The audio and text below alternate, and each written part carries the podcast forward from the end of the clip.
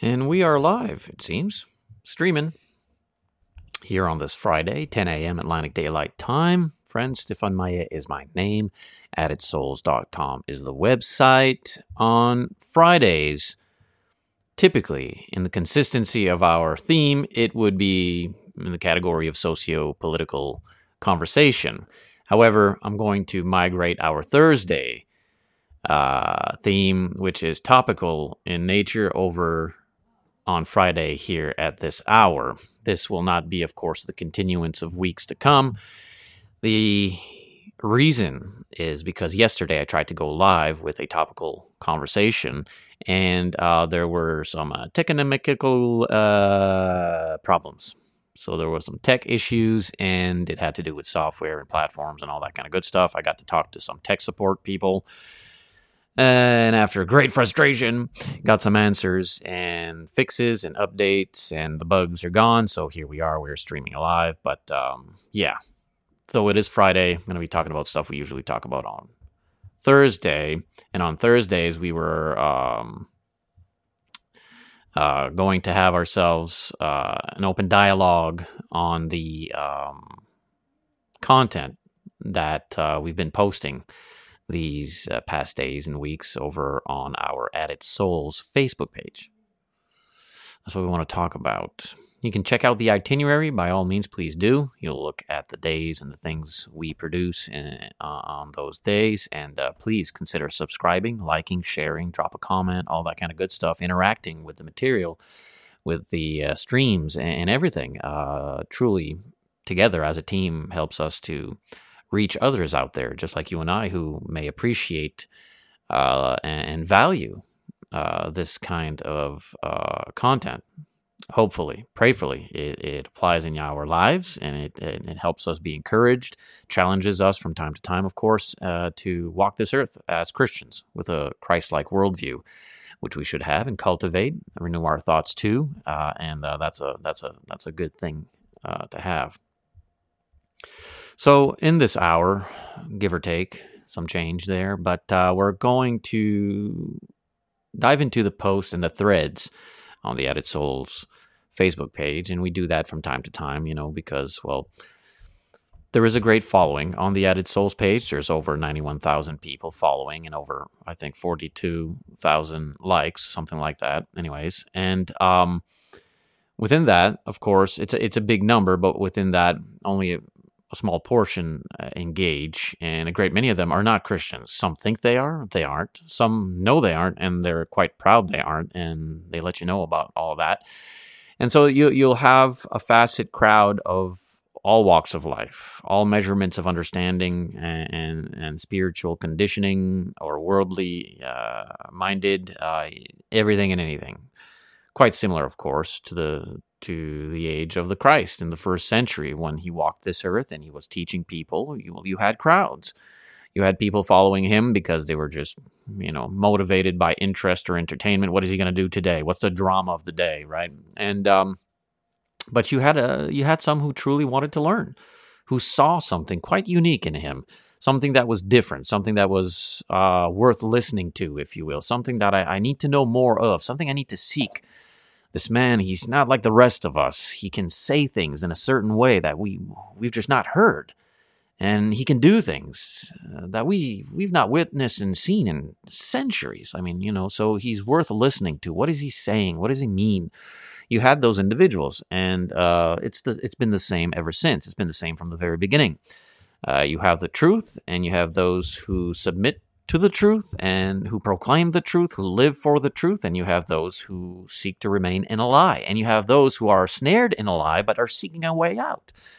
So, all again, these walks of life, these facets of humanity and personalities therein, behaviors, um, contribute, of course, to the crowds. And on the Added Souls Facebook page, you have a crowd. You have a crowd of about 91,000 and growing followers, 40 some thousand likes, and within them you have all these different categories. You know, the good, the bad, the ugly. Those who are genuine, kind, and humble, seeking, learning along with us, and those who just hate Jesus and hate everything and everyone that has to do with Jesus. And you have those, of course, who uh, are snared in uh, Christianity, quote unquote, created in the image of men. And we've spoken about that at numerous times. Stick around. Stick around. You'll find out that there is some substance behind the things that we speak about. Some individuals, most individuals, sadly, are snared uh, within the web, pun intended, of uh, erroneous doctrines, erroneous uh, teachings that masquerade themselves as Christianity. And so, what you find out there uh, in the great pebbles of sand in, in, is is men who have created Christianity in their own image, according to their own selfish desires. They may have began sincerely, either or. Sincerity does not, of course, direct truth, fact, reality. It can at times, most certainly. Uh, but misguided paths forward, if you are snared and deceived in religious error, I assure you, you will cling to that thinking full heartedly uh, that you know the truth and you've been saved by Jesus and you're on your way to heaven one day. I mean, that's. Many of us come from that background, having been born and raised and given a, an ancestral lineage to a tradition of sorts, a religious tradition of sorts, and uh, being meant to think that we are Christians and we believe in Jesus and we go to a certain church. Uh, and uh, we don't need to question that. You know, I mean, I'm sincere. I believe in Jesus, and um, you know, I go to church or I go to mass. I go wherever, and so I'll be fine on the day of judgment because God is love and He loves us all, and His grace is good, and so on and so forth. And there is some seed of truth in the things, of course, being spoken. If you look at the ocean of error out there and the great many erroneous doctrines being taught by, again, Christianity created in the image of men, there will be found some similarities with the truth. There are some seeds. I mean, for instance, my wife is my wife. She is unique to me. She is a woman of the gender kind, a woman, right? She is beautiful to me. She is faithful to me. I love her. I can identify her. I can discern who she is, and, and that is indeed a comfort and a, and a love and a security in our life. Now, will I go out there in the world and find other females that have arms and legs and nose and eyes and ears and a mouth to speak and hair that grows? Well, yes, of course. I can go to any establishment out there in the public sector of life and find other women. Are they my wife? No. So there's a difference. To a certain degree, with that illustration, we migrate our thoughts and meditation to the fact that a great many who claim to be Christians or churches who claim to be Christian churches, they may give out an air of sincerity and there may be some similarities therein to the truth or seeds of truth therein, but the devil, sadly, is very cunning in his masquerade. And he will have us fully convinced that he is the angel of light we must trust. He may take the form of a pastor, a reverend, a priest, a teacher, a preacher, mother, father, friends, coworkers, neighbors, someone we can cling to and trust and say, well, they wouldn't lead me wrong now, would they? I mean, they love me. They'd give the shirt off their back. They're kind people. They're decent, upright people with integrity. I mean, there's no way they could have led us wrong religiously. There's no way that that could happen, right? Well, yeah, that happens that happens. In the first century uh, uh, culture and age of Judaism, within the confines of the Sanhedrin, the socio political power and religious spiritual leadership of the Sanhedrin and those therein, a great many were loyalists to them, and, and, a great many, of course, would have been known as decent, kind, upright individuals of the community who lead us in our worship, in our scripture, in our belief system and tradition not knowing that so many of the things that they were being led in were traditionally stemmed by ordinances made by the selfish ambitions of men, falsely interpreting various scriptures for their own enterprise. Perhaps again, some maliciously so, some with the duplistic mind of a diotrephic spirit, but a great many others just misguided or deceived. Sincere, kind people but snared within, again, the web of something that is contrary to the truth and the rightly orchestrated and handled scripture. And if we're honest with each other, of course, we will see that. We can understand the same pattern has taken place throughout millennia into our current age. The same remains. If you Google search how many Christians are out there or so on and so forth along those lines, they'll give you this generic broad brush statistic. Well, there are 2 billion people on earth today that claim Christianity. Well, there are 8 billion people, you know, out there with all kinds of various other religious worldviews. Is there a principle to Christ that perhaps we find in common with our neighbor? Well, certainly. Certainly. If you say, you know what, we should respect our elders in the community, well, that's a good thing, and I agree with that. We should all agree with that. Well, I believe that, you know, murder and stealing and lying is wrong, and we shouldn't do those things. Well, I agree with you. Why? Because they're Christian principles. They're Christ like principles that are certainly delivered by uh, the words you read in the Bible. We shouldn't participate in lawless activities. But does that therein, understanding that and enforcing that, believing that, make us a Christian? Does that mean that the church we go to belongs to Jesus? I mean, you, you do recognize there are thousands upon thousands of churches out there who claim to be Christian churches, commonly known, of course, as denominations. And now, of course, you find a great many organizations out there who claim Christianity but claim non denominational. Uh, and is that true? Will you go to that said church claiming non denominational ties to be a non denominational congregation? Well, maybe so, maybe no. Well, how can we govern these things? How can we discern? Well, we have to know the truth. And where is the ruler?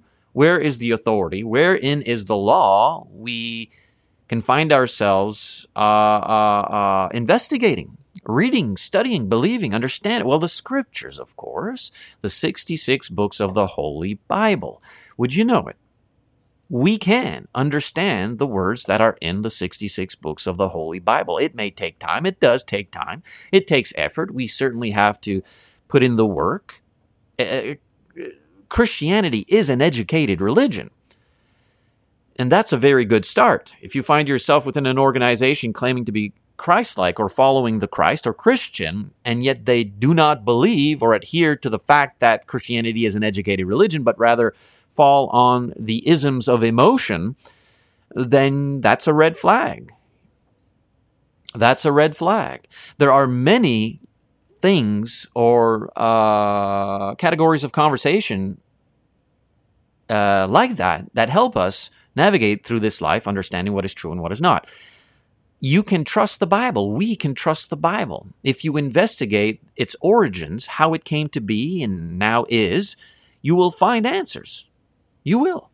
And if you are an honest person, of course, you will find fulfillment in those answers. A dishonest individual or a prideful brute of sorts, a self righteous, indignant individual, uh, can't be reached or penetrated because his heart has hardened one has to change his way. But if you are an honest student of the scriptures, you will investigate. And there are a great deal of um, there's a great deal of material out there uh, that helps us a great deal understand, of course, where the Bible come from comes from and how to trust it. One off the top of my head that I share quite often is from our brother uh, Denny Petrillo. And you can find his series study on the origins of the Bible and how we got to have the Bible over at World Video Bible School. I think it's WVBS.com, and therein, Danny, Danny Petrillo, uh, uh, a series on how we got the Bible. It helped me a great deal understand, like, can we trust the Bible? Are there more than 66 books? Or less? How do we know these things? Well, there's answers to that. Because God, all knowing, all powerful, would not leave us as orphans to be tossed to and fro by every wave of doctrine. He wants us to understand His mind his nature, and he wrote it. And so we can know the Bible is true. We can trust the Bible and the words therein. And would you would you uh, uh, uh, seek with a with with an honest heart and read the words of the Christ? As we uh, let me change the screen here situation over to the interview mode, and therein, there we go. You find just one example of a great many locations in the scriptures, reading John 8 31 and 32, which says, quoting, Then Jesus said to those Jews which believed on him. So he's speaking to believers, and they happen to be Jews just like him, his own his own kind and culture. if ye continue, conditional, ye, you, personal, where? Well, if you continue in my word, the words being spoken. Therein the source of religious authority for Christ like behavior and understanding. He speaks, of course, his word, his word is inspired, the scripture is inspired. Then are ye my disciples indeed. So, how can we know we are disciples of the Christ, Christians? Well, if we, of course, believe and continue in his word. His word is the source location for us to know his mind and what he wants from us and what he seeks to understand his compassion, his love, his mercy, his grace, his conditions, his instructions, his commands to us through our free will. He says, And ye shall know the truth. Why is that so important? Why is that a go to verse? Because the truth is something we can know. It's something we can know. I know that's a foreign thought today in our culture that is so withdrawn from the truth. We are now drowning in the ocean of isms, relativism, there is no truth, pluralism, so therefore I'll make up my own truth, emotionalism, I feel my truth is this. I feel my truth is this. And those isms bring one to complete insanity and disorder of the mind, where a society can believe that there are more than two genders where we believe the lie is a truth and the truth is a lie, and we call evil good and good evil. Uh, it pollutes us and contaminates us. And uh, sadly, we, we find ourselves yet again uh, in history as humanity down this this spiral downward, this this very corrupt and dark location. But the truth sets us free. There is reality. Are there a great many things out there that are simply opinion and we can share opinion and we can differ in opinion and still be friends? Well, of course. Absolutely. You like uh, certain ingredients on your pizza that I don't like? Okay, man, we're still friends. Let's still watch the game. Let's still hang out. It's fine. But do you believe that murder is not murder and it's a good thing to murder and we should murder people and it should be legal and it has been legalized and now we murder people from conception to our seniors and everyone in between? Well, we have a problem. That's not an opinion. That's an objective, absolute truth and reality. And there is either the wrong or the right side of it. And discernment is unknown to a godless mind. We have to go to the scriptures. The scriptures teach us, ye shall know the truth, and the truth shall make you free. It will liberate you from the shackles, the deep, dark dungeon of uncertainty and doubt and malpractice. It will snatch you, call you away from there, liberate you, save you. What will? Reality, truth.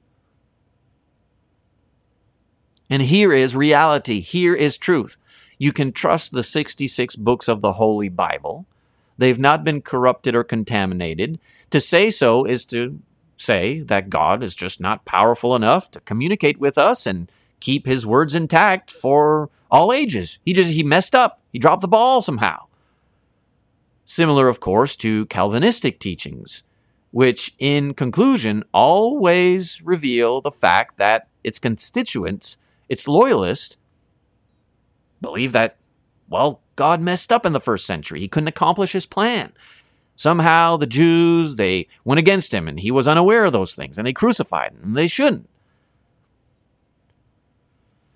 Ye shall know the truth. It is indeed a thing we can know. And we must first adhere to that in our minds. If we did not believe there was such a thing as an objective absolute, as a truth, reality that can set us free, then we're still behind a great deal and we need to go through other channels before making it to here. Assuming you and I do know the Bible is true, it's not been corrupted. God has had his hand with his word from the very beginning through a span of about 15 to 1600 years through 40 writers governed by God. The 39 books of the Old Testament, to which you and I no longer live under, yet are commanded to learn from, and the 27 books of the New Testament, to which we are commanded to live under. It is our law mercy and grace, instruction, boundary, direction, guidance. The age of the Messiah, You and I live under the dispensation of time of the Messiah, the Christian era, the Christian age. We can know the truth, the uniqueness of his church, the church he built and established in the first century, his congregation, his assembly, what that looks like, what they taught, what they believed, how they worshiped, the uniqueness therein, how to be saved by Jesus. There is but one single way, his way. Things like this can be known. It's most important to establish this foundation. We are going to go within all the many posts on our Added Souls Facebook page and the threads and the comments therein, and you will see how confused the people are. Some of them high handedly so, puffed up with pride. Others, though, seeking an answer, I suppose, they want to know. Like, what is this? This is different. So I wanted to bring up these verses first and foremost before we go into uh, the thread and comment thread uh, comments therein, because you can know the truth, and there is indeed a condition to believers. You have to continue in the Word of God. The Word of God teaches us, and we know this with all other facets of life. You don't go to court to before a judge in an honorable uh, law without the law the law is written, it's there for us to go to. Can individuals corrupt the law? Yes. Do we follow corrupt laws? No. We follow the liberation and freedom of the law of the New Testament, the law of the Spirit. And we can know what it says. We can know. Uh, you will see in some of the posts and comments uh, revealing the great ignorance that is among the people um, we, you and I, can know to a certain measurement and degree who is saved and who is not, who is uh, a Christian and who is not. And quickly, by saying such a thing, which is a truth, which is the truth, we can, uh, not to the precise inner thought of man as Jesus can, of course, but to a degree which is acceptable in God's eyes, Many will say, How dare you? You know, that's not for us to know. Well, it actually is. What, what a sad, uh, blind faith if we can't know we're saved or lost or who is. What's the purpose in, and I mean, that, that destroys a great motivation of our purpose to, to seek the truth. Why seek something we can't know? Jesus saves? Amen. From what? Who knows? No one can know. We just don't know. Be nice like Jesus often is said. Oh, be you're not Christ-like. You're just you're just an evil person. You should be nice like Jesus. Friends, they crucified Jesus. You think they crucified him because he was nice? Like people don't think of these things anymore. Those who claim to be believers, they're so washed in the isms of the world. They have no backbone to it. Now they think again, you just create Christ as you want him to be. Well, my Jesus would never tell another person they're wrong. Your Jesus is wrong because your God is you. You've made yourself out to be a God and you've created Christianity, quote unquote, in your own image. Can't do that. Let's open up now the, uh, there we go. Our Facebook page here, Added Souls. Added Souls on Facebook. There it tells you 91,000 followers, 43 likes. You can subscribe, you can like, you can message, all that kind of good stuff. Look at all the tabs. I encourage you, of course, to check out the tabs about mentions, followers, photos. There's videos as well. You can go in the videos. Uh, see there, you go to video, the lives, groups, so on and so forth. Everything's available there to you. So we go back to the post, and uh, we'll just scroll down here. Again, the photos. Each photo has a message behind it.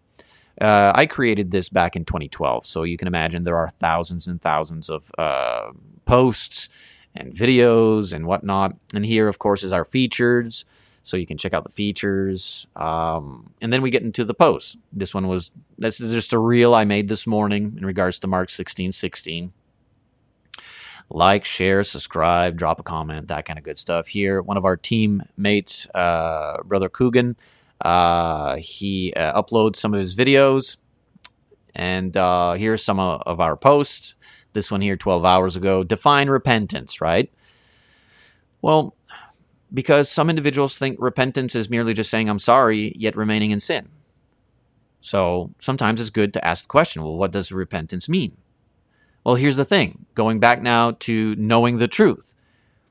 If we don't know the truth because there is no truth to be known, relativism, pluralism, emotionalism, so I feel the truth is what I want it to, to be, well, then there's no sound, objective anchor for us to hold on to. But there is a truth, the truth. The truth, unique. The truth. We can know the truth, it sets us free. We can know what repentance truly is. Well, where do we need to go? To the source, of course, of religious authority, the scriptures. Go to the New Testament or throughout the entire Bible. Repentance is in a great description there. It is indeed a change of mind, but a change of mind that leads to a change of life. And of course, that takes time to renew our thoughts away from the way we used to live and believe to now a new way. Which way? The way of the Christ. So, repentance in description, of course, is to change one's mind and life in the direction of the Christ, away from the direction of uh, death that we uh, were once participating in. So, if you were a swindler or a thief or a liar, uh, a murderer, a uh, sexually perverted individual practicing fornication, adultery, homosexuality, and uh, all these things. If you are an individual who is manipulative or um, high in the spectrum of narcissism and and and uh, uh, hate and and violence and and whatever the behavioral corruption or, or practice, one must change his mind you must recognize that what you are doing is lawless. It not only hurts you, but those around you, and it has eternal consequence. So, therein, you change your mind. You stop practicing the things that are evil and lawless. That also applies to false religious beliefs and being part of churches Jesus never built who teach and practice false religious doctrines masquerading as angels of light, masquerading as, as things you might believe to be sincere and real, as things you can trust, we have to change our thoughts away from that. Repentance is a change of mind, which leads to a change of life. And it's not just one thing to stop doing evil and, okay, I'm done now. I've stopped uh, being a murderer. So I've got it made. No, now you must produce fruits of repentance, which the Bible, of course, speaks and reveals. Well, what do you mean? Well, if you've stopped doing bad and evil, you must now start to do good. It's not enough to just say, I've stopped doing evil. That is a good start, and you have to. It's a necessity of your life and an eternal consequence. You have to stop doing evil, stop living in sin. But now you must start doing something good and right with your faith works of faith, benevolence, compassion, mercy, forgiveness, being kind. You see, that's how that operates. And I'm certain that within the comment section here, we could find uh, uh, uh, that very nature and understanding. Carol would say to turn away, make changes, to have sorrow for our sins, change our behavior for forgiveness of our sins, to go and sin no more. Excellent. Brett would say turning away from the slavery of sin so as to become a slave to righteousness. Perfect. Uh, Jarvis would say godly sorrow leading to change. That's it. Uh, uh, Dana would say to turn away from sin with your whole being, mind and soul, and ask for forgiveness. Felicia would say a change of mind and heart. Sinners also repent too, but God forgives the saved. You can turn away from anything unmarital sex, drugs, drinking, murder, lies, and etc. Uh, uh, uh, Juan would say, uh, Juan, Juan, forgive me if I'm not pronouncing that properly. I'm a French guy speaking English words, trying to, you know, do the best I can here. He says, repentance typically requires an admission of guilt for committing a wrong or for omitting to do the right thing, a promise or resolve not to repeat the offense, an attempt to make restitution for the wrong, or in some way to reverse the harmful effects of the wrong or the omission where, uh, where possible. That's it. Sawyer would say a change of heart and mind. Michael, turn from your sin. Barbara, reverse course. Diana or Diane would say it's when you know right from wrong, the wrong you are doing, you stop doing it and do what is right and and um, and ask God in Jesus' name to forgive your wrongs and so on and so forth. So the idea, of course, uh, in forgiveness or sorry, in in in, in repentance is a is a branch set of all those comments together, of course. In its most uh, direct context, it's always a change of mind, a change change of heart, change of mind, change of life, producing now something good away from once living in something evil. Does that make sense? Well, it should because that's what the Bible teaches. But again, if you can't trust the Bible, who who says what repentance is? Well, for me, repentance means uh, doing this, that, and the other. Well, for another, it may be something different. Again, you have then a notion of confusion and a community in chaos, a local assembly in chaos. There has to be the structure of understanding what the word repentance means, and there has to be a source in which a law tells us what it means. And would you know it, the 66 books of the Holy Bible do. So let's keep moving here some reels. Our brother CJ Marshall. Uh, let me see here. Okay.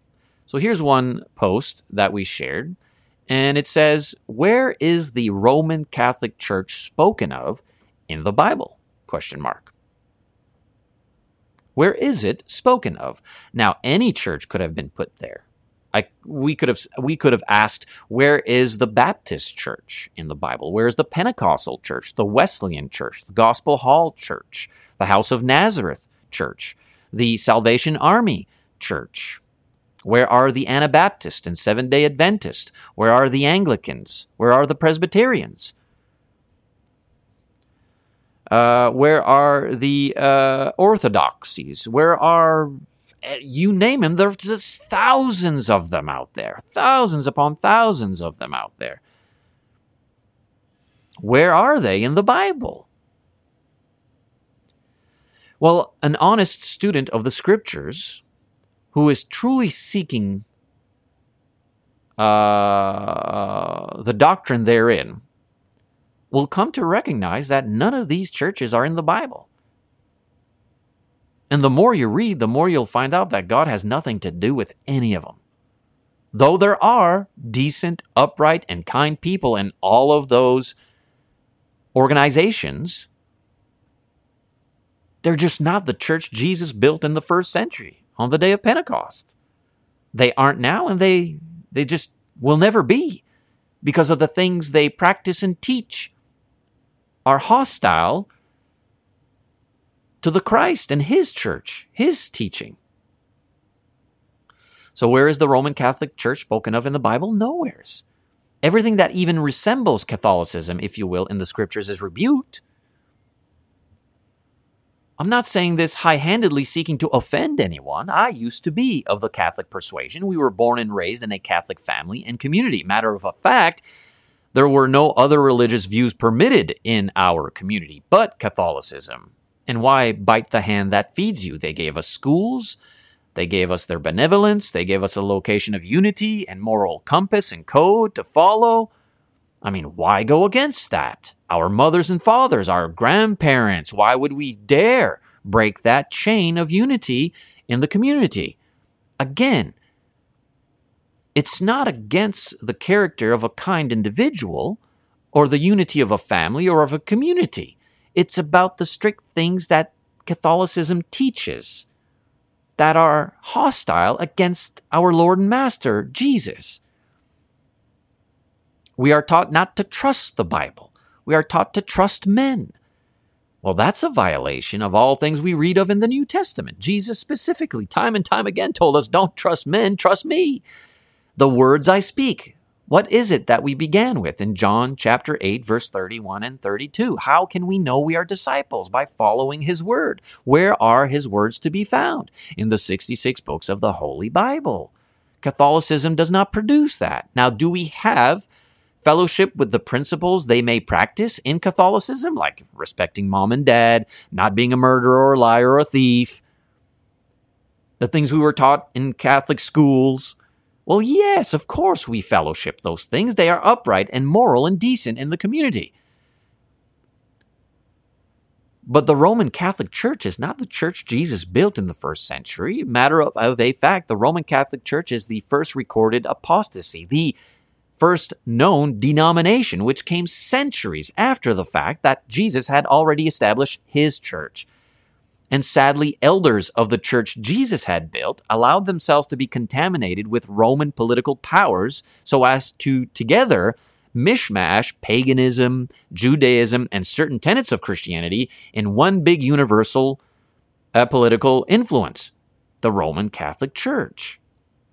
Peter has never been the, the first Roman Catholic Pope. And if you read the Bible with an honest heart, you will soon come to know that. Where is the Roman Catholic Church spoken of in the Bible? Nowheres. It's not in there. And everything that resembles it is rebuked. Why is that seen so hateful? Who are you to judge, right? Well, we are called to judge. The Bible teaches us to judge righteously, to test the spirits, to know what is true and what is not true. And sadly, people are deceived by things that are not true, pretending or masquerading itself as something true. Well, it can't be wrong because look, no, it is wrong. And of course, a post like this brings an onslaught of all sorts of comments that are high handedly ignorant. Yet it still generates a uh, truthful commentary from brethren who know the truth and have been converted out uh, uh, of uh, said denominational worldviews. Uh, here we have an individual, St. Peter, our first pope. Upon this rock I will build my church. Now, that's what we were taught when we were young, growing up in catechisms. We were taught that if you go to Matthew chapter, what is it, 16, uh, verse 18, somewhere along those lines, uh, um, that when it says, Jesus said, I will build my church, and upon this rock I will build my church, well, that somehow that meant Peter. But it isn't. It never has been. Peter has never been the first Roman Catholic pope. The Roman Catholic Church did not even exist while Peter walked on this earth. That is a objective, absolute fact of our history, and any honest individual who seeks the truth will be liberated therein. Well, there's billions of Catholics out there, or millions of Catholics out there. You mean to tell me they're all wrong? I'm not saying anything that the Bible isn't saying. Check the words in the scriptures. Yes, they are all wrong, and the Bible is right. Oh, so let me guess. You guys think you're the only ones going to heaven. Is that what you would have, would have said to Jesus and his disciples on that day? Well, of course you would have. We would have all said the same thing to Jesus. Ah, this guy, he's some fool's carpenter from Nazareth, whatever. He has a following. He thinks they're the only ones that are going to heaven. The same would have been said in the days of Noah. Ah, Noah and his family. They think they're the only ones that are going to be saved by this supposed flood. Water's coming somehow in judgment. Bunch of fools.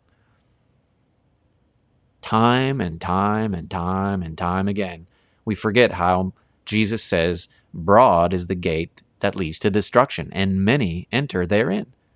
Narrow is the gate that leads to eternal life, and only a few seek to know the truth and go the way of the Christ. Many other comments here, interesting indeed. Some hostile to the truth, some embracing the truth. We even have a Catholic uh, priest somewheres in here I saw a few days ago. Of course, Catholic priests are bound to Catholicism and are going to promote Catholicism. But the truth, defendable in an honorable court of law, is that there is no Roman Catholic Church in the Bible. Jesus never built the Roman Catholic Church. Jesus has nothing to do with the Roman Catholic Church, nor does he have anything to do with any denomination, whether it be the Baptist Church, Pentecostal, Wesleyan, Gospel Hall, all of them. Open up the uh, the uh, the Google directory of churches in your community. All of them, they don't belong to Jesus, but one.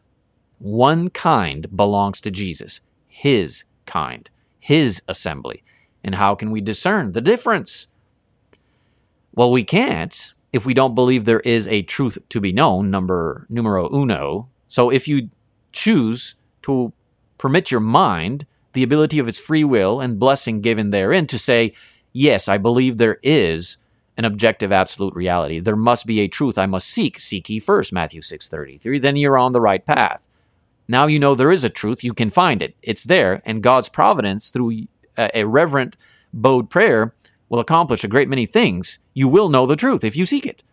God has made it available to all who seek it. So, if you admit that the Bible indeed is the sole source location to know this information and that we can understand this information and that there is a truth to be known, then you will be able to discern what belongs to Jesus and what does not. First and foremost, in name. If it doesn't even hold his name first and foremost, then you know that church probably doesn't belong to him. To a certain degree, mind you, there could be a body of believers who call themselves the way, and perhaps all of them in there practice the doctrine of Christ. Okay, though I see scripturally the fact uh, that the church belongs to Jesus must hold his name. Anyways, bit of a conversation there. So you can discern if a church belongs to Jesus. If it's called the Roman Catholic Church, you you can know from the get go it don't belong to Jesus. It belongs to the Rome to Rome. That church began in Rome for Rome. The church Jesus built was in Jerusalem, as prophesied by the prophets of old. Are you aware that centuries before the church Jesus built was built, it was prophesied? And would you know that it was birthed from the mind of God prior to even forming Adam and Eve? You can know the church that Jesus built. It has identifying markers. Remember when I said in illustration before we began, well, when we started this video, how my wife is unique to me? I can point her out in a crowd of other women. Now, other women may have legs and eyes and ears and mouth and hair, and, but I'll still know which is mine because of the very strict identifying markers. It's the same with God and His church. There are many churches out there calling themselves Christian churches. They may have ears and arms and legs and noses and eyes and mouths, but they don't belong to Jesus.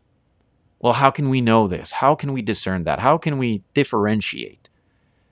We have to go to the law. We have to go to the book of law, which describes what the church Jesus built looks like, how they behave, how they practice their worship, how they are governed with elders and deacons, the roles of the male and the female, the discipline that is kept in there intact so as to not bring reproach so ha- that the church that belongs to Christ, his bride, is, is, is pure and remains pure. We can know.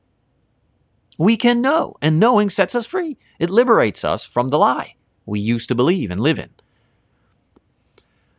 Where's the Roman Catholic Church spoken of in the Bible? Nowhere's. It's just not in there. It's just not in there. And to all of you who may still adhere to Catholicism, don't allow your emotions to get the best of you and begin to ad hominem and attack me and my character. I am flawed. I have sinned. I mess up. I struggle. I'm not perfect. There are a great many individuals who are probably way more kinder and decent and, and, and more uh, mature than I am. I'm well aware of my being, but that doesn't make me void of understanding the scriptures. I can read. I've been reading. I can know. You can too. So don't think me high handedly attacking any good and kind character or behavior. What I am exposing is the error of the teachings being brought by these organizations masquerading as Christianity. Another post here, moving forward, that I, we had shared. Most who say they love Jesus really don't, but some do. Some really do love him. That's a factual statement. And it's a numerical statistic driven by the Bible's teaching. Jesus himself. Many, most, won't make it. It's not because they don't have the ability to, it's because they don't want to. Pride, selfishness, Things like, like that get in the way. Loyalties to men instead of God. So most who say they love Jesus, they really don't. Many say they love Jesus, but they do not practice the instructions that Jesus has called us to follow. And you do have some who follow the very strict legality of the law of Christ, but they hate their brethren and they manipulate and take advantage of their own kind. They are duplistic. They are psychological swindlers. They, they, their hearts and the motive of their hearts are corrupted. Can't go to heaven that way, even though you would know the doctrine of Christ scholarly and can teach it and preach it from Genesis to Revelation in all its languages Hebrew and Greek and Aramaic yet you hate your brother and you take advantage of them and you slander your own kind for your own selfish ambitions. We've seen individuals like that. Sadly, some of us were friends with individuals like that, thinking they were good and kind. No, most who say they love Jesus really don't. It's an objective standard. It's true. But some, some love Jesus from the heart, mind, soul, doctrine. Some love Jesus. How can we discern the difference? Because those who say they love Jesus and really don't, they put on a pretty good show at times. So, how can we know? Again, ye shall know them by their fruits. What are they producing? What kind of membership are they producing? I've seen faithful congregations become corrupt. I've seen congregations that used to belong to Jesus be removed from the ownership to Christ to now a diatrophic individual. Well, what is that diatrophic individual producing? Look at the membership. They're corrupt. They're filled with hate, bitterness. They've been sowed in discord, filled with slander, believing lies against the faithful, pushing out the faithful. These things happen. Most who say they love Jesus really don't, but some do. Some really do love him. How can we know the difference? Again, if we don't believe there is a truth to be known, we've already lost. But if we know there's a truth to be known, then they, it can be sought. And it can. It's in the Bible. If it's not in the Bible, then where is it? I've looked everywhere else. No other location is feasible and tangible to hold and defend and understand but the 66 books of the Holy Bible. And of course, this brought on various comments from various individuals. I can't remember if I've had to delete some of these. Brett says, If you love me, keep my commandments. Absolutely. That's a quote from the scriptures. Cindy says, I love Jesus beyond anyone or anything. He is my constant through all good and bad. Never have I doubted his hand in my life. Without Jesus, I would have no hope in this fallen world. My soul aches to be closer to my Lord each and every day. Thank you, Father, for rescuing me and making my life complete. A verbal acknowledgement of her faith and her love for Jesus. Uh, let me see here. Obedience is the answer to loving Jesus. It certainly is. Again, it must be motivated by the right heart. Uh, pretty much, I love Jesus. Uh, okay, I think that it was here where a comment was deleted, perhaps. I can't remember now. Maybe it's this one here. Here's another one The Bible is right, man is wrong. In other words, God is always right, and man is wrong. And in order for man to be made right, we can't in of ourselves. We have to go to God. God teaches us how to live right. It's it's a it's a very simple snippet. It's very surface kind of stuff. But would you know it? There is offense to that, and people take take great offense, a great a great deal of ignorance against that. The Bible is right, man is wrong. Now, of course, you're going to get all sorts of comments in here. Uh, um, some good, some bad, some indifferent and um, you know like from an, in, an instance this individual nah the bible has been used to justify killing of your children stoning people hanging people burning women to death slavery such a wonderful blah blah blah blah blah. Of course these atheistic talk points to which i myself adhere to and would have uh, even spewed out of my mouth in my past life uh, but i've been set free. I've been liberated by the truth.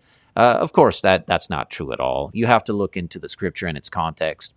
Um, Sean here says, man wrote the Bible, meaning you can't trust man, man wrote the Bible. Well, men governed by God, inspired by the Holy Spirit to write, of course. Uh, let me see here. It goes on and on. There's over 70 comments here um, to that effect good, bad, ugly, indifferent, you name it. The Bible is right, man is wrong. That's just a statement of truth. Uh, here's another one. Uh, there's no such thing as Ash Wednesday in the New Testament, is there? And that brought on a whole bunch of stuff, didn't it? Have ourselves close to 200 uh, likes and 147 comments and growing, 33 shares because we're currently living throughout the time of season where certain religious individuals who think they are Christians, sincerely so, they believe that, uh, have ash on their head or on their forehead. But it's not a New Testament practice. Uh, it's not a New Testament law. Um, and there is conversation to be had about that, but it is an identifier to which religious body you you you belong to, and uh, that religious body, of course, does not belong to Jesus Christ. Uh, it just doesn't.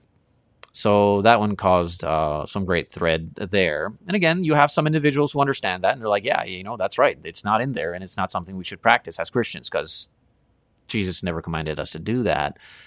Um, there was an interesting comment there in the thread that says, well, nor is the internet, and here you are, you know, uh, thinking that was a clever uh, wit uh, comment there. It isn't. It, it, made me chuckle, of course, because I know I know the thought behind the mind that, that, that says something like that. But yeah, no, it's not the same thing at all. It's it's you know two different categories of conversation. Uh, we are permitted to be on, on, online as Christians. We are permitted to have certain things uh, as Christians. They are called expediencies, and the Bible and Jesus Himself, of course, teaches and, and, and utilizes expediencies like a microphone. Why are you using a microphone and, an, an amp and a speaker? Well, so that the words being proclaimed and taught can reach further. Why are we online? Well, for the greater good of the kingdom, to spread the good news of Jesus Christ. There's quite a difference there in, well, let's just put some ash on our forehead in the sign of a cross. You know, that's it's a it's it's an identification that proves again that you do not belong to the church Jesus built. Following along, the next one, we don't all follow the same God, do we? Well, there's a pretty good one. You know, how many times have I heard my grandmother who is a stubborn loyalist to Catholicism and will be till the day she departs, sadly. Uh, how many times? We all follow the same God. But yet, how many times have she called us every name in the book because we chose not to follow her God? we all follow the same God. No, we do not. I assure you, we do not. The Islamic Allah is not the God of Abraham, Isaac, and Jacob. He just isn't. The God that these so called uh, that so-called Judaism today claims to follow is not the God of the Bible. It's not the God of Abraham, Isaac, and Jacob. The gods of the pagans, the gods of the heathens, the Gentiles, the Greeks, the Romans, the gods of every other ilk and kind is not the God of the Bible.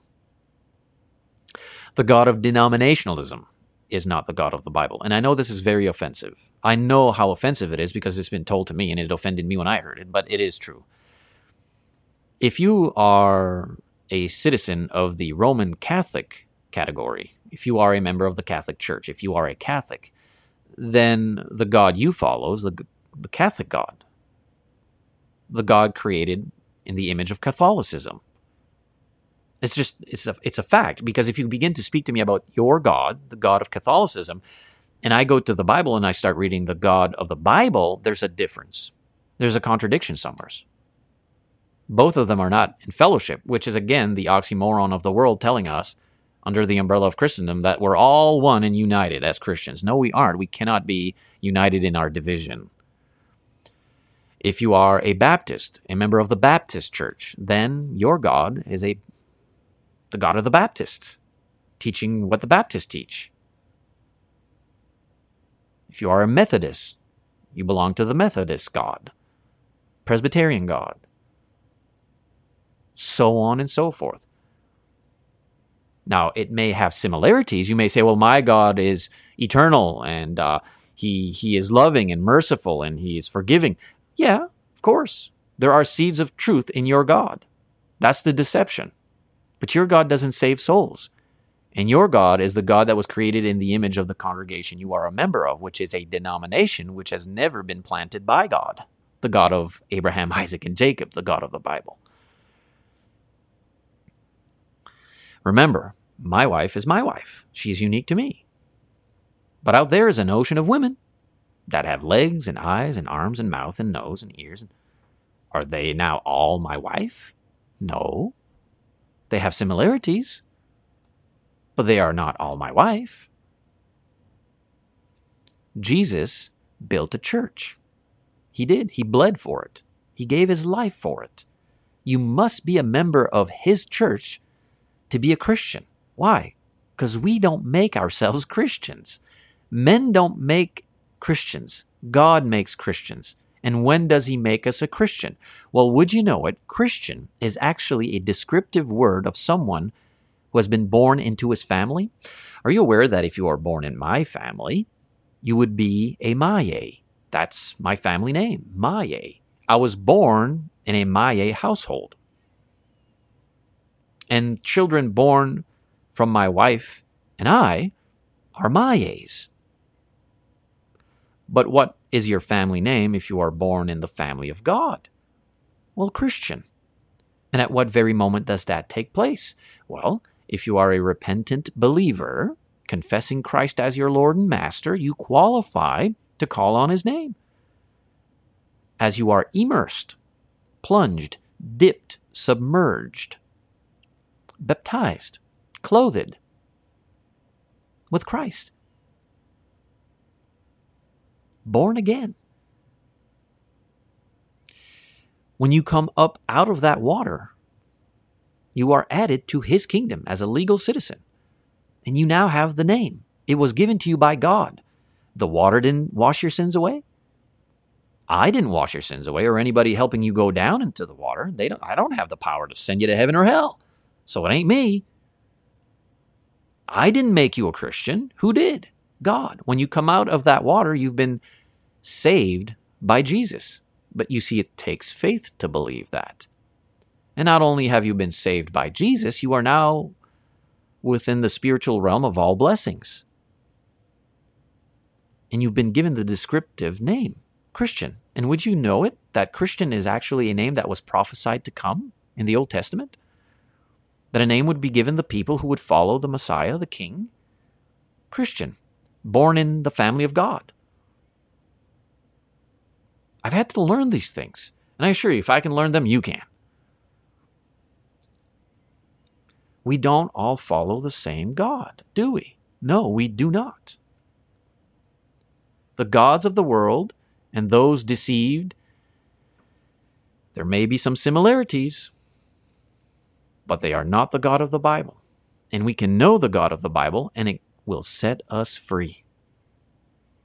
The Bible speaks of the church Jesus built and how all of us who are intellectually capable through our independent accountability can be members of that church. And imagine the influence and love we would have in a community if all of us were members of the same church, the church Jesus built.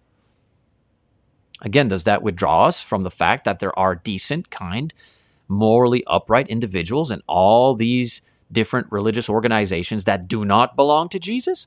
Well, of course we have similarities in, in, in fellowship with Christian principles and morality. But that does not save us. We cannot meritoriously earn our salvation based on our good works, if you will. We can't boast of that. Well, I helped an old lady cross the street today, so Jesus, you better let me into heaven because, uh, you know, look at what I did. Now, should you help old ladies cross the street safely? Well, I would hope so. The structure of the scriptures teaches us to have that kind of a behavior and compassion for people. But is that the very source of our salvation? Well, no, it is not. Well, what is? Well, would you know it? The Bible teaches us. What would John 3:16 say? What about the thief on the cross? What happened to him? Well, he repented, did he not? And he believed in Jesus, did he not? And on that day, Jesus told him, You'll be in paradise with me. So it certainly is a necessity to understand repentance and belief and faith. Hebrews chapter 11, 6 would tell us that faith, if we don't have it, we ain't pleasing to God and we can't make it to heaven. But at what very moment does Jesus save us from our sin, add us to his church, and give us the name Christian? Well, if you understand the uniqueness of his church, first and foremost, and how his church has nothing to do with all these denominations out there, how his church was established in Jerusalem in the first century during the reign of the Roman Empire, and it came with great power, the Holy Spirit, poured out upon, upon the twelve chosen vessels, the apostles, who stood up among the people and proclaimed the death, burial, resurrection, witness, and ascension of the Christ, the uniqueness of his kingdom, the church, and all who understood and received and believed, they qualified, and one after the other they went down into the water to be born again. calling on his name, in the name of the Father, Son, and Holy Spirit, John Smith, you are being immersed into his kingdom as a legal citizen for the forgiveness of your sins. The church can't forgive you of your sins. Jesus does. Jesus adds you to his church. Why? Because it's the location of individuals saved by Jesus. Can we know that? Well, of course we can. Friends, we don't all follow the same God, do we? No, we do not. There is a difference in the God of the Bible and the gods that are found out there. The gods that are found out there. So it continues and it moves forward. And what's the next one here? The next post says, Not a single soul walking this earth today can speak in tongues. Do not be misled by eloquent gibberish. Now, many took offense at that, obviously, because many are drenched in erroneous doctrines out there, misguided by falsehoods. Well, the Bible says we do, and the Bible says we can. No, it does not. You've been meant to think it interpreted by an individual who has not rightly handled it. You can't pluck out verses out of their context and say, see, here, this means I can speak in tongues today. First and foremost, tongues were a true and real language. They weren't gibberish. They were a authentic and real, credited language. That's number one. Number two, those things came to cease. They've ended. They served their purpose in the first century to confirm the word. They have. This is Bible. This is the truth. This is an objective reality of our existence. Not a single soul walking this earth today can speak in tongues. Well, I have a. Why do we not sacrifice the blood of bulls and goats today? I assure you, I can pluck out a verse that says we should sacrifice animals. Why do we not sacrifice animals anymore? Well, that was the, because, but right there is a hermeneutic, there is a science of interpretation. It is called upon us in responsibility to rightly handle the text so as to understand the author's interpretation for our hearts. No, there is no speaking in tongues today. And all who claim to do so, again, they follow a different God than the God of the Bible. They follow the gods men have created in their own image and sadly calling themselves Christians in Christians' churches. Uh, so much more could be said about that, of course. We move forward. Our time's uh, winding down here for the hour. Another one is this If the Bible isn't the sole source of religious authority for the Christian religion, then what is? Well, we have an answer to that because we have the scientific model revealing it now. We've been able to test it and reproduce it. What is that? Denominationalism, even denominationalism who calls itself non denominationalism. What do you mean? Well, if the Bible is no longer the sole source of information we can all understand and be united in, then man is going to create his own God. That's it. That's how all these churches were, were, were, were built throughout the centuries and millennia. I don't want to follow what the Bible says. I don't trust the Bible, so I'm going to create my own belief. That's where a great many things like, well, I love Jesus, I just don't need any church. You can already know that individual is lost, headed towards eternal punishment. Not by my judgment, I can't send anyone to heaven or hell, but by the structure and law of the scripture. I can be saved by faith alone and Christ alone. And whoa, whoa, whoa, already a contradiction. I already know you do not belong to Christ.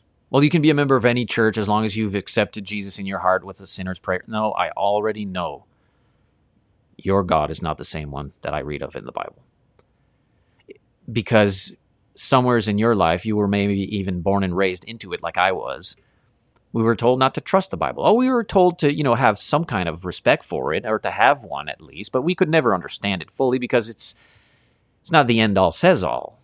And uh, it doesn't hold all authority. It's just kind of like a a book that'll teach us about being nice and stuff. I already know you're lost. If the Bible isn't the sole source of religious authority for Christian the Christian religion, what is? Well, again, it's the equivalent of saying if God is not the authority for our faith, then who is? Well, it's whatever else. Some make it out to be animals, some make it out to be men, tyrants. That's how tyrant tyranny is made. That's why we have world leaders that are some of the most corrupt dictators and murderers on earth. That's why we have individuals or congregations that contaminate themselves in corruption by the same ilk and kind, the Pharisaical kind. The Pharisees were gatekeepers. They would tell the people that they just really can't understand the scriptures very well without them. And therein you can manipulate someone once you have him snared that way. We've seen it in real time, sadly. So if the Bible is isn't the sole source of religious authority for the Christian religion, what is? Well, anything and everything else. That is not divine. That is not deity. That is not true and real. And of course, a comment thread ensued with, you guessed it, the good, the bad, and the ugly. And I try to keep on top of that. I will ban and block individuals after a while uh, with certain things. Here's another one there is no tithing in the New Testament church. There just isn't. We are commanded to give, and a Christian life should be a person who lives a life of servitude and finds the joy and blessing of giving, not only in donation to the treasury which belongs to God, but also to one another and those in need. Giving. We are to give as we've prospered, and it must stem from the heart, the right motive of the mind. Again, denominationalism and the gods they have since created in their own image are very greedy, like the Pharisees of the first century. There are megachurches in this community here that take down your banking information so that out of your banking account, you are giving the quote unquote tithes to the church. Well, none of that is New Testament model or law. It's foreign to Christ. Jesus never said such a thing. Why? Well, because we have more maturity in the New Testament covenant. We can give as much as we want. We're not bound by 10%. We can give 20, 30. We can give it all as we prosper. A lot more could be said about that. What about this one? God did his part. Man must respond. Within the ocean again of falsehood out there claiming Christianity, uh, you find two branches. You will find the premillennialist branch that is always in fellowship with Calvinism. And within those two deviancies from the New Testament system, uh, births uh, the idea that to you and I, we can't do anything whatsoever. We have no free will. We can't do anything. And that is, of course, a uh, devil's deceit. We must do something. We can't earn through meritoriously. Uh, um, how should I say? Well, I mentioned this a, a minute ago. You can't, you know, meritoriously earn your salvation or anything like that. But there are things we must do if we love Jesus. He commands us to do. So God did his part. He did it all. He went on the cross. He died there for us. Salvation is available. We just have to get it. We just have to, to, to receive it. And it's free on top of that. You don't have to, it don't cost anything. You know, if a, um, if a check comes into the mail, it's like, oh, here's a check. Guess what I have to do? I have to go to the bank and cash it. If I leave the check on the counter and say, well, you know, God's done it all, nothing I can do, that check ain't gonna move. And I ain't gonna buy no groceries. And my kids ain't gonna eat this week. We know the practical sense of it all. That's faith. James chapter 2. It must have legs. Faith without works is dead. God did his part. Man must respond. We have something to do. The gospel is free, it saves everyone. Who, what, receives it? How do we receive it? The way the Bible says.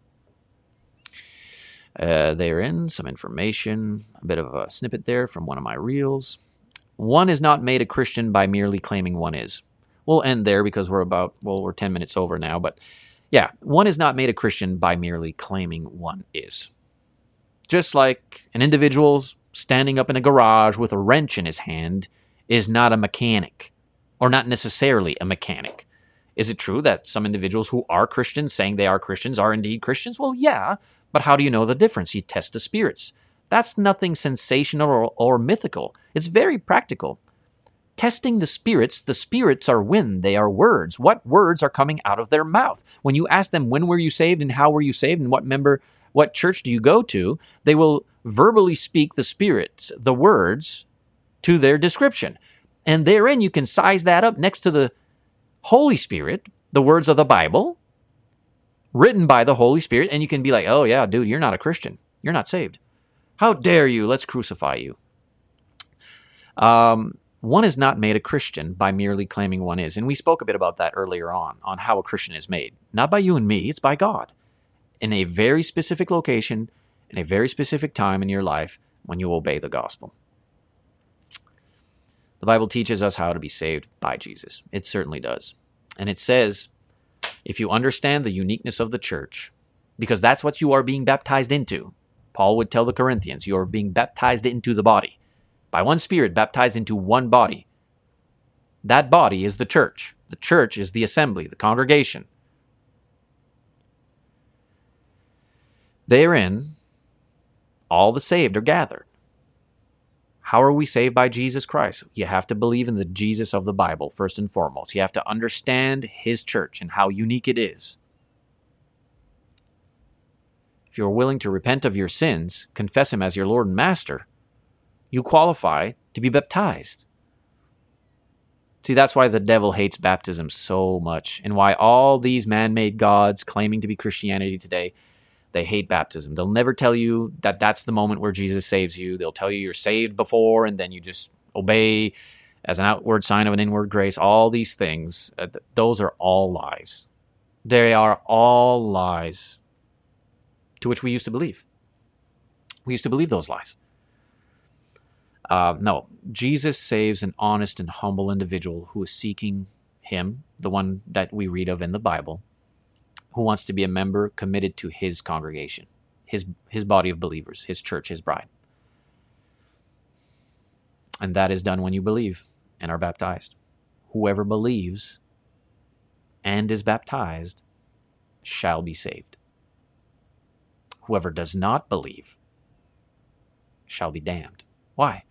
Because an unbeliever is never going to trust that Jesus is going to save him in that water and add him to the church. Um, let me see here if I have a video to show you. Where is it? Where'd it go? Why isn't it there? I thought it would be there. See if I can put it on the screen here. I don't think I can. It doesn't seem it want to let me. Oh, that's not the right one. Yep. Let's get rid of that. Take this away. Let's see if I can put something on the screen here. Nope, it's not allowing me to. Oh well.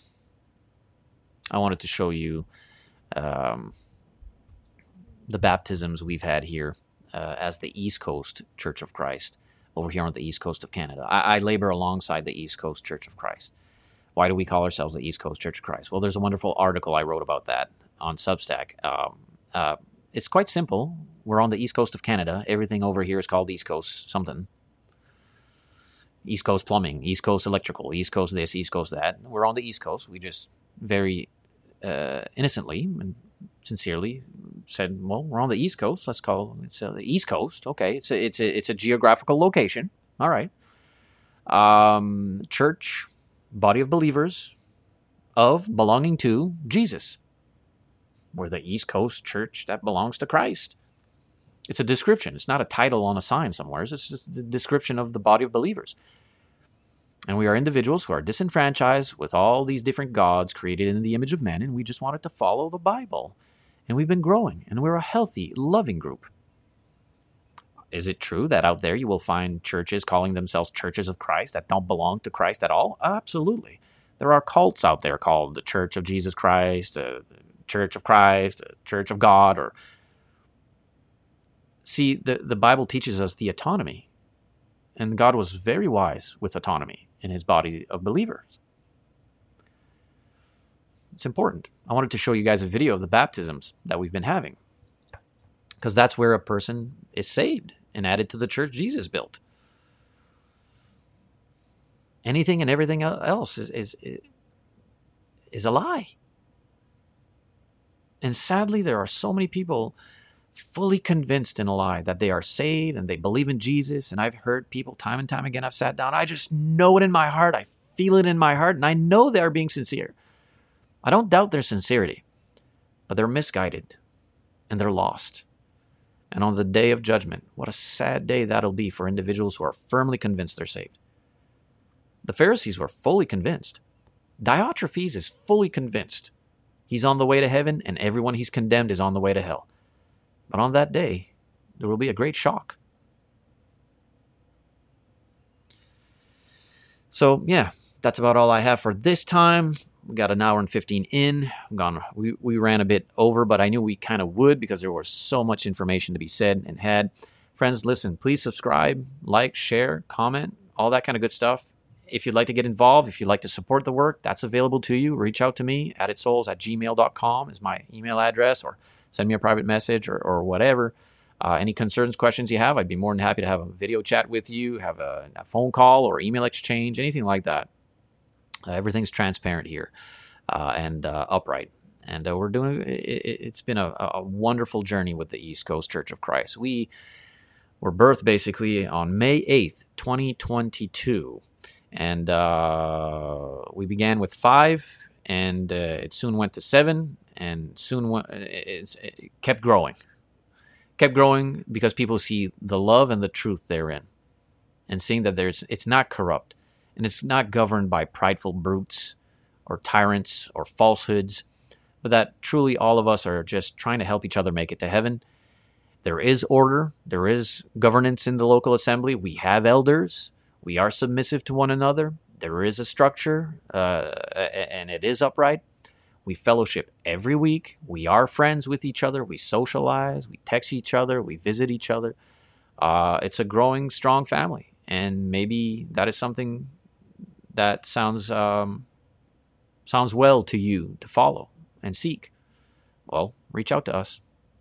Reach out to us. You can check out our, fa- uh, our Facebook page, East Coast Church Christ. So you can check out our uh, website, eastcoastchurchchrist.com. Friends, Stephane Maya is my name. AddedSouls.com is my website. And uh, we love having you. I'll be going now. Got a whole bunch of stuff to do today, but uh, you can find me online everywhere. As you know, my Facebook profile. Um, I would highly encourage you to go to addedsouls.locals.com. That's our freedom platform over there on Locals.